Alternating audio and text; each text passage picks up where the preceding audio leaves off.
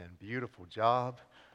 Julie and Stephanie, thank you. All of you involved. That was wonderful. It's good to see you. If you have your Bible, please go to the book of Isaiah. We're going to be in the book of Isaiah, chapter 64. Isaiah, chapter 64.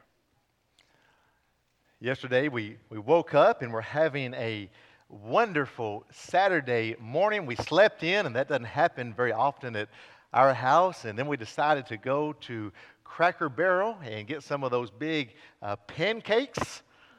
Those are good.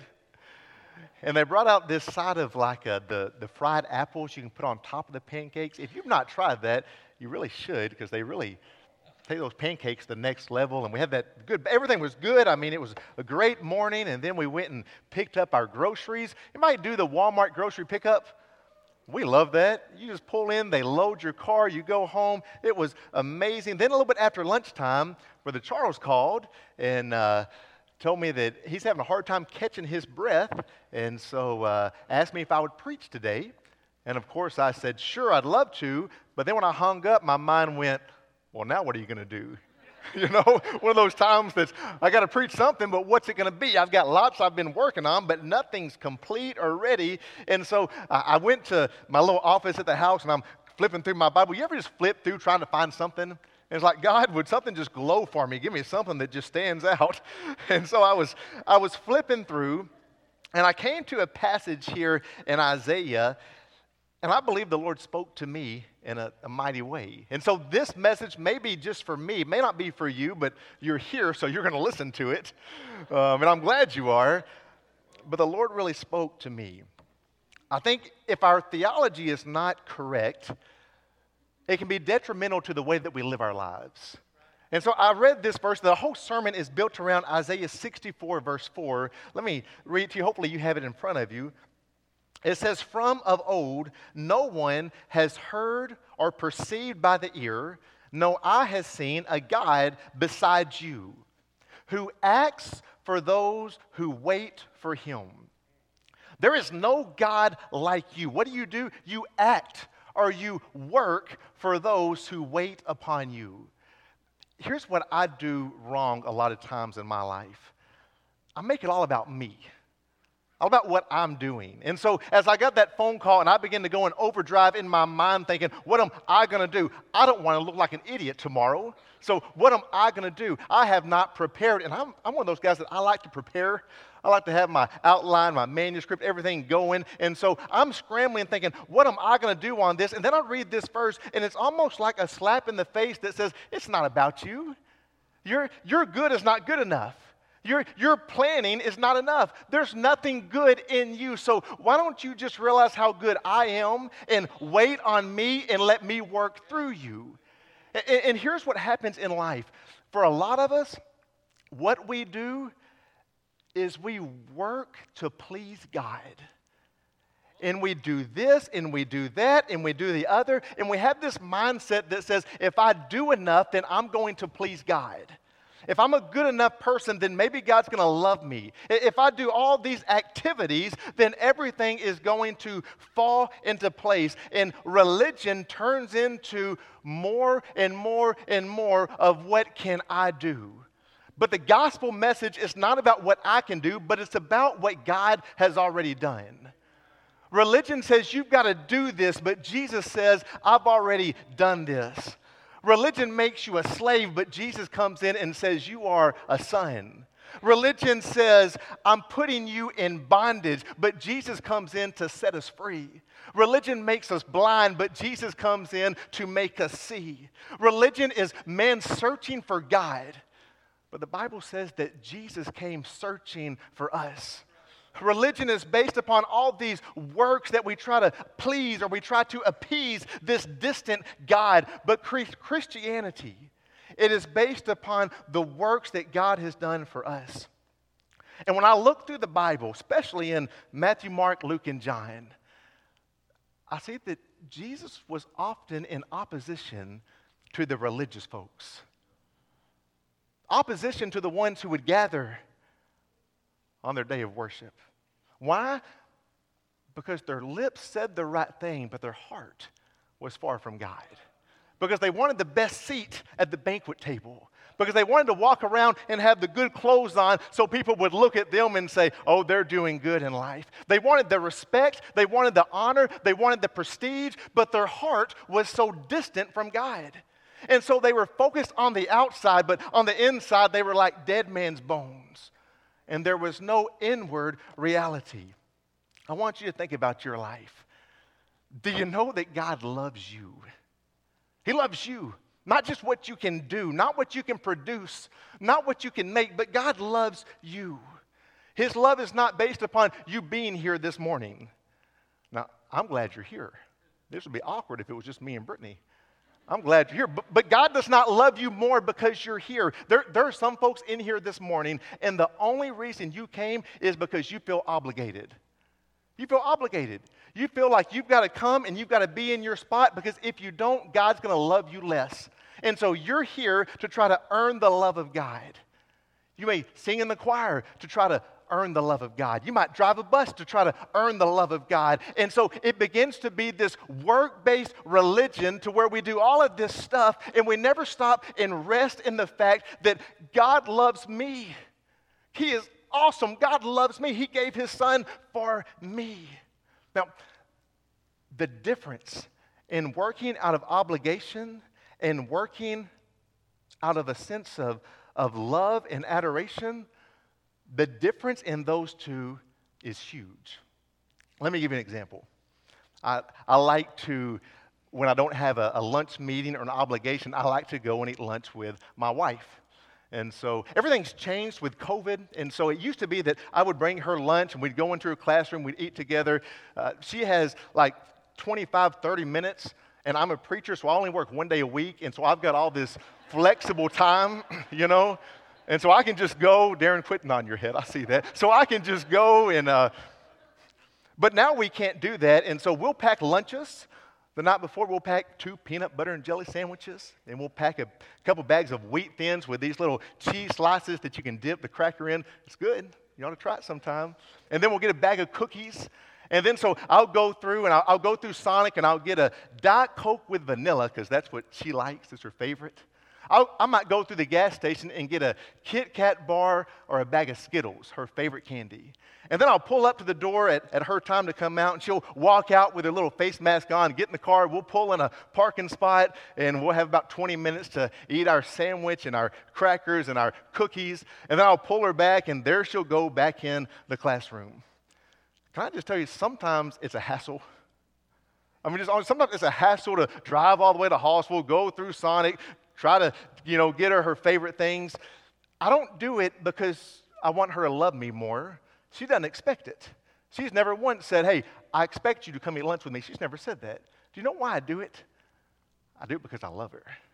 I do it because I want to be with her. There's no obligation. There's nothing that makes me do it. It's a heart that says, you know what?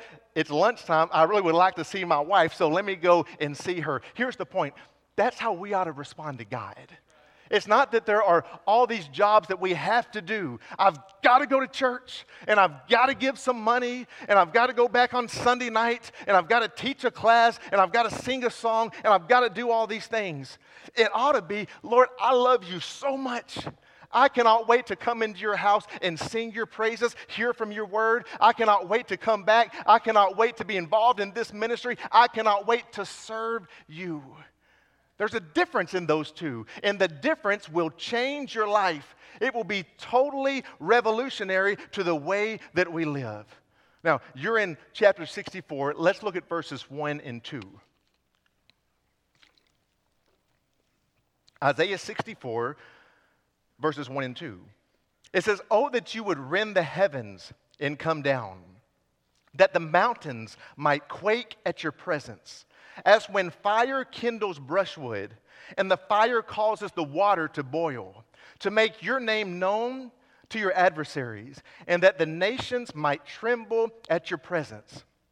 The people are crying out for the good old days. They're crying out for the time when God would come in and save them from their distress. But the problem is, God seems distant. It's as if God is withholding his presence at this point. Their enemies seem to have the upper hand. And Isaiah is praying that God would come in and he would reveal himself and he would vindicate himself. And so he cries out and he says, God, I want to see you. I want to see your power. As fire burns through wood, I want to see your power. As the heat causes the water to boil, Lord, I want to see you. I want to experience you. I want to feel the power that you have. And if you really begin to look into the text, there's a pleading with God. Lord, would you please show up? I know you can do it. You've done it in the past, and I'm begging for you to please do it now. But yet, God seems distant. I wonder, have you ever experienced that in your life? Have you ever had a time that you were pleading with God? Lord, would you please show up? Lord, would you please show me your power? I need you. And you pray and you pray and then you pray and then you pray some more, but it seems like your prayers are stuck in the room. And you keep seeking after God, but he seems so distant. Why does God seem distant? Look at verse 5. It says, Behold, you are angry, and we sinned. And our sins we have been a long time and shall we be saved? He says, Lord, you seem so distant. Why? Verse 5 We have sinned, and we've been in our sin a long time. I believe that when we find that God is distant, most often it's not that God has abandoned us, but it's that we have left God. And instead of saying, God, where are you? Maybe we should say, God, here I am. I'm the one that left. God, here I am. I need you to come back into my life. Show me what you want out of me. And so that's what we see here in verse 5. He says, We've sinned, and not only have we sinned, but we have been in this sin a long time. And it continues in verse 3.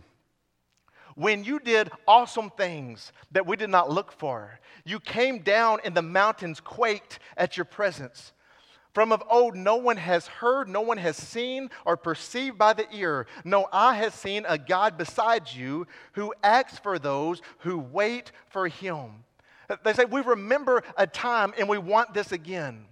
We remember the old thing that you did, but now we want something new. Have you been satisfied with what God has done? Are you satisfied just to think back of the glorious things that God has done, or do you look for more? Are you excited about the future? You say, Case, it's COVID season. I don't care.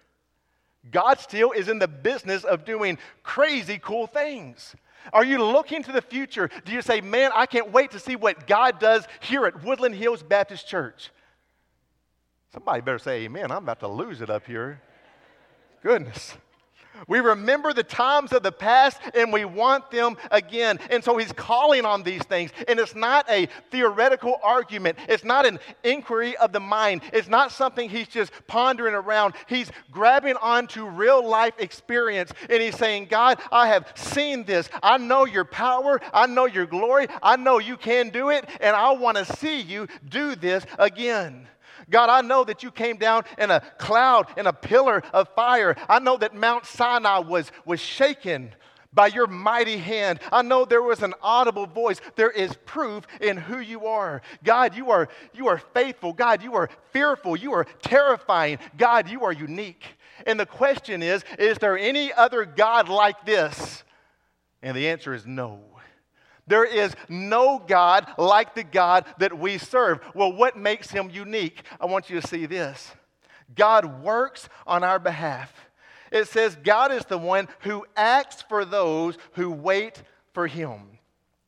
My translation says acts, but the word could be translated he works or he does. So think about it. God works or God acts or God does for those who look for Him, who trust in Him, who give Him the credit for working, rather than presuming that they are what God needs.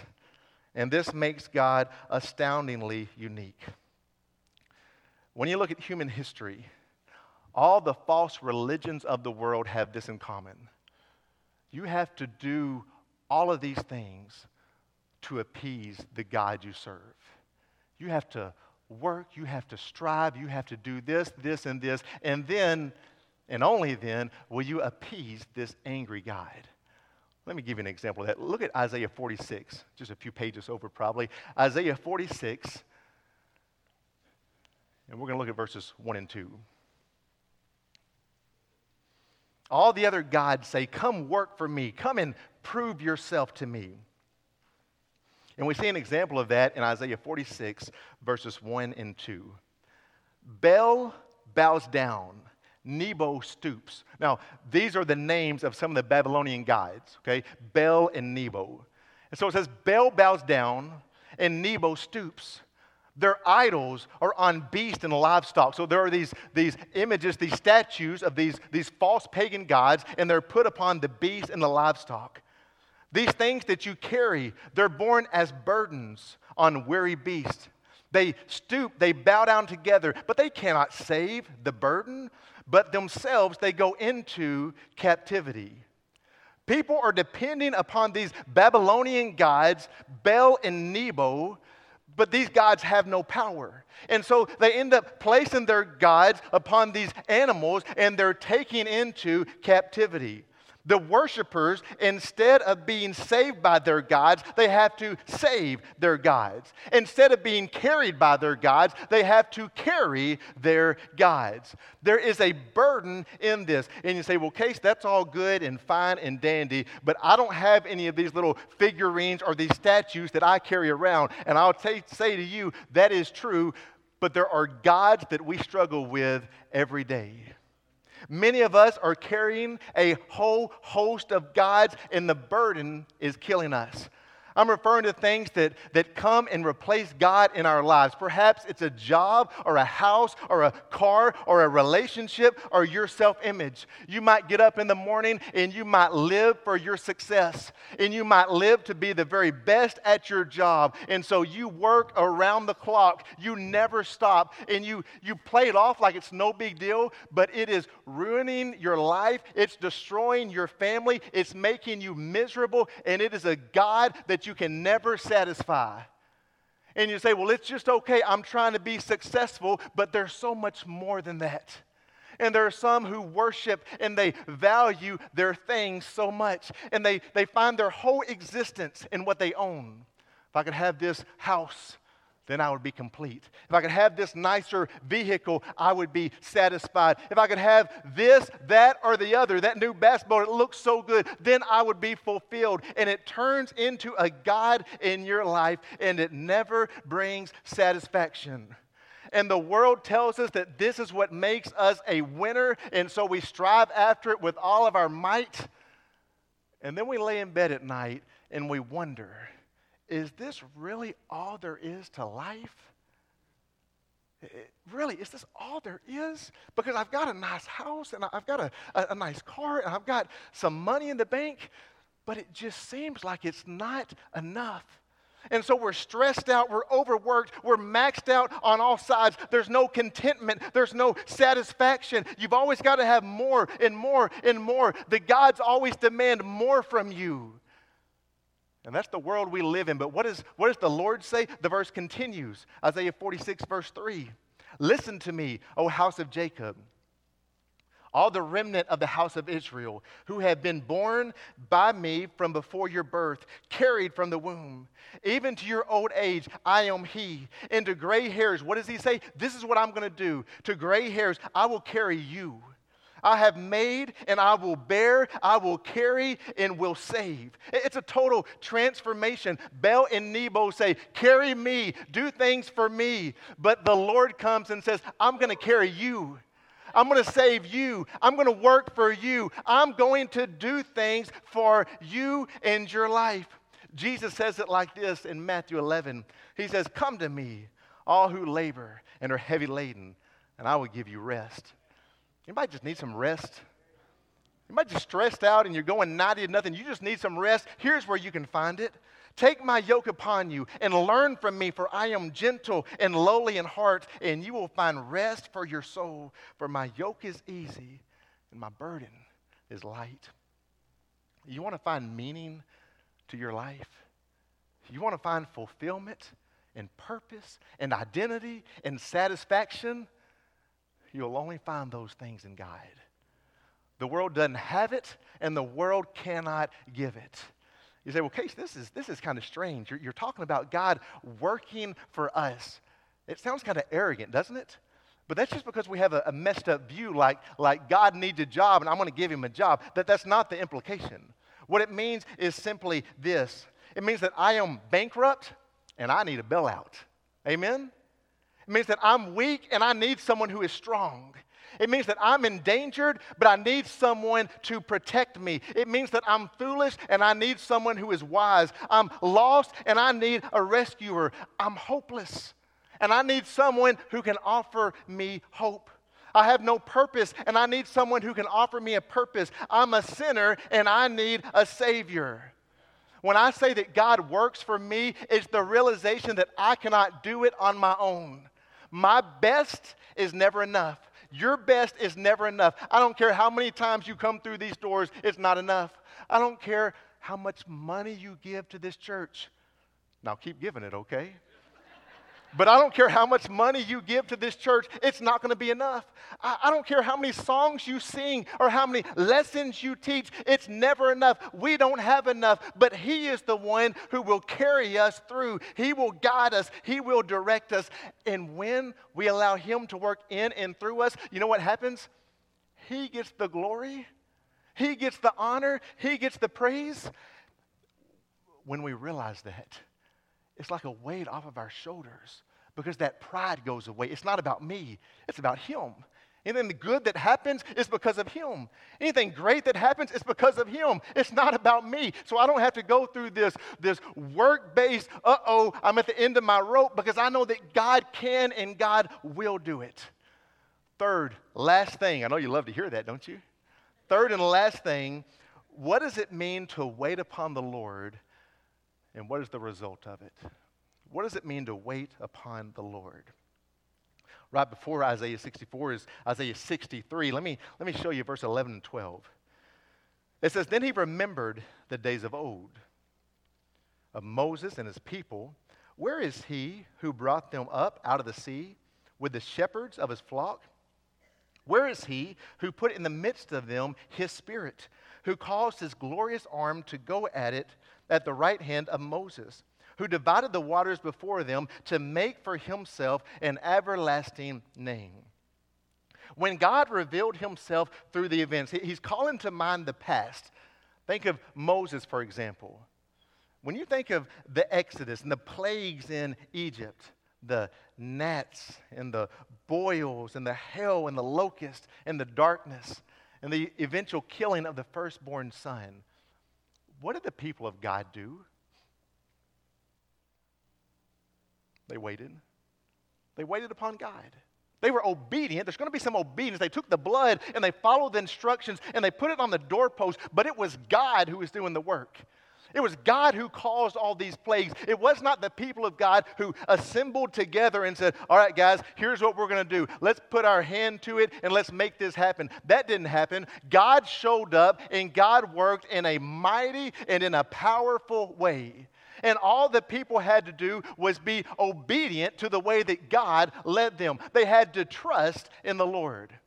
All right, we go a little bit further. What happens when they get to the Red Sea? Exodus 14, verse 11, they begin to complain. They say, Is it because there are no graves in Egypt that you've taken us away to die in the wilderness? What have you done to us, bringing us out of Egypt? We're going to die. So they start to complain, moan, and bellyache. They sound just like my kids. But then there's a response. Moses replies and he says this Fear not, stand firm and see the salvation of the Lord. Look at this, which he will work for you today. You, you stand firm. You just trust in God because God is going to work. The same thing this message is built around. You just trust in God to work. And so God works. The water is parted and they walk through on dry land. What did they have to do? Trust in God what we have to do is we have to trust in God. It's not about us bringing all this stuff together. How much, even in our little church atmosphere, is based upon our talents and our abilities and what all we can bring together? And how much of it is depending upon God, waiting on Him, Lord, I trust you. I know that you can do mighty and powerful things. So he says, God is going to work. He's going to act for those who will wait upon him. Now, let me just say this waiting is not easy. I'm not patient. I hate to wait. I hate to go to a restaurant and wait. I go somewhere else. Don't want to do it. You know, in this, this time of bondage, the plagues, they had to wait for all 10 of those plagues to take place. It may be in waiting for God to show his power and to act, it may be that we have to wait a few days, few weeks, a few months. We might be waiting for years. But the faithful, they wait, they trust, they depend upon God. Listen, there may be something in your life that you've been praying about and you've been saying, God, I know you can do it. I read about it, but I've been praying for so long. And it seems like you're not listening. It seems, God, like you are so far away and your faith is starting to diminish. I just encourage you wait upon the Lord. His timetable is not your timetable. Wait upon Him. He's got the power. He loves you. He has your best interest at heart. Trust in Him. Depend upon Him. All right, so the next question what if we don't? What if we don't wait upon the Lord? That's a good question. I'm glad you asked it. Let me show you that. Second Chronicles 16, we see an example. It says, At that time, Hanani, the seer, came to Asa, king of Judah, and he said to him, Because you relied on the king of Syria and did not rely on the Lord your God, you relied upon a king. You relied upon his power and his money and his wealth, and you did not rely upon God. Because of that, what's going to happen? The army of the king of Syria has escaped you. You lose because you did not rely upon God.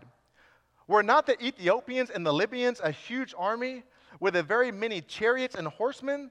But yet, because you relied on the Lord, He gave them into your hand. You have experienced victory in the past because you relied upon God. But now you chose to depend upon a king, and because of that, you lose. Listen to me, my friends. When we depend upon anything but God, then we lose. When we depend on our money, and a lot of us, we feel okay because we've got some money in the bank. You can't depend upon money. We might wake up in a few weeks and our money's not worth a dime.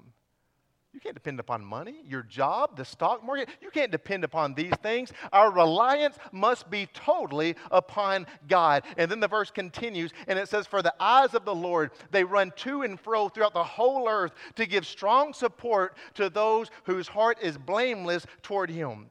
The eyes of the Lord, they're, they're roaming to and fro. They're looking diligently. I'm not talking about passively. I mean, the Lord is looking. He's looking for someone to give strong support. Does that sound familiar? That's what we're talking about. He's looking to act for those who love him. He's looking to work for those who depend upon him. And so it says he's actively looking to and fro to give strong support to those whose heart is blameless towards him. To those who are blameless, who depend upon Him, He's going to work. God's not looking for you because He needs something. Some of us, we think that God is, is blessed because we have so many gifts. Let me, let me just be honest God does not need you. God does not need me. There is nothing that I can bring to God. I've seen folks in church and they can just strut when they sit down and maybe they sing a song and you can just kind of see some arrogance with it. Who do we think we are? We're, we're nobody. God is searching for those who are pure before Him and says, I'm going to give you strong support. I'm going to bless you. I'm going to act on your behalf. He's active and ready to work for those who are waiting upon Him. We're told to wait. The victorious Christian life that we should long for is not based upon us doing better and doing more, but rather it is by the work of God in and through us.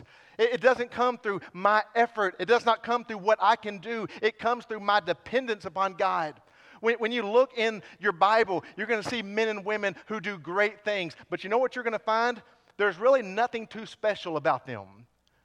The world would say they are losers but they do great things because they trust and they depend upon God. You might look at your life and you might say, I don't have much to offer. Good. That means God can use you. God can use those who have very little to offer because then God is going to receive the glory, the honor, and the praise. God is most glorified in my life when I am most satisfied in Him. Remember the greatest commandment? You remember that? Somebody comes up and says, Lord, what is the greatest commandment? And he says, This is it. Love the Lord your God with all your heart, soul, mind, and strength. That's the greatest commandment. The second one's like it love your neighbor as yourself. He said, There's so much in here I've got to do. Quit focusing on your to do list and just love God. Walk in the Spirit. Wake up tomorrow morning. Wake up and say, Lord, I want to bring honor and glory to you today. I want to spend time with you. I want to, I want to meditate on your word. I want to hear from you. Focus on your relationship with Him. Focus on being with Him, not on doing. Focus on being, and it will change your life. It, it tells us in this verse God is unique, He works for those who wait upon Him. And so I just wonder are we waiting upon Him? Let me ask you to close your eyes, bow your head. And you may be saying, this case, I almost get it, but give me a little something else. Well, let me just show you some examples in, in the New Testament. You say, man, life is tough. It seems like I can never be good enough, so I'm going to work harder. Philippians 2:13 says it is God who works in you both to will and to work for his good pleasure when you do something good, it's not even you, it's God who does it. God gives you all that you need to live a life of godliness. It says, His divine power has granted us all things pertaining to life and godliness. When you find someone who is godly, it's because the Lord made them godly. Focus in on God. God is the one who works on your behalf. God is the one who saved you. The Son of Man came not to be served, but to serve and to give his life as a ransom from many. God is the one who gives spiritual growth. I planted, Apollos watered, but God gave the growth. God is the one who gives strength and renewal. You say, Well, I've got this struggle. I'm struggling with, with temptation in my life, and I'm trying really hard to do better. You know even that is from the Lord? 1 Corinthians, no temptation has seized you except what is common to man, but God is faithful he will not let you be tempted beyond what you can bear, but when you are tempted, He will provide a way out so that you can stand up under it. The Christian life is not about doing, but it's about being. It's about a love relationship with the Lord. So I want to ask you to focus on that, to realize the dynamics of the relationship. Maybe you're, you're here this morning and you're thinking about it, and the Lord showing you it's not about what you do, but it's about the fact that I love you. And I gave my son for you on a cross. You could never earn it, but I give it freely. And so maybe you're here and you've never surrendered, you've never given your heart and your life to the Lord Jesus Christ, and you feel a, a little tug on your heart. You, you feel a little calling to salvation. I'd love to talk with you about that here in just a moment. Maybe you're looking for a church to join. This would be a great one. We'd love to have you. But maybe you're here and you say, you know what? In my life, I think I've gotten off track. I think I've focused so much on me and I'm focused less on God. I'm focusing less on what He wants to do through me. And so maybe there needs to be a little bit of a, a change in your life to focus less on the outside and more on the inside, less on what you're doing and more on who you are. Lord, we thank you for this time. Thank you for each of these in here this morning. Lord, I pray that you've spoken to us. Lord, I pray that we'll be obedient, responsive any way that you lead us, God. We love you, Lord. We thank you for all your blessings. We thank you for all that you do for us. May your will be done during this time. In Jesus' name. Amen. Let me ask you to stand with us. Come pray with us. We'd love to visit with you. Have you been?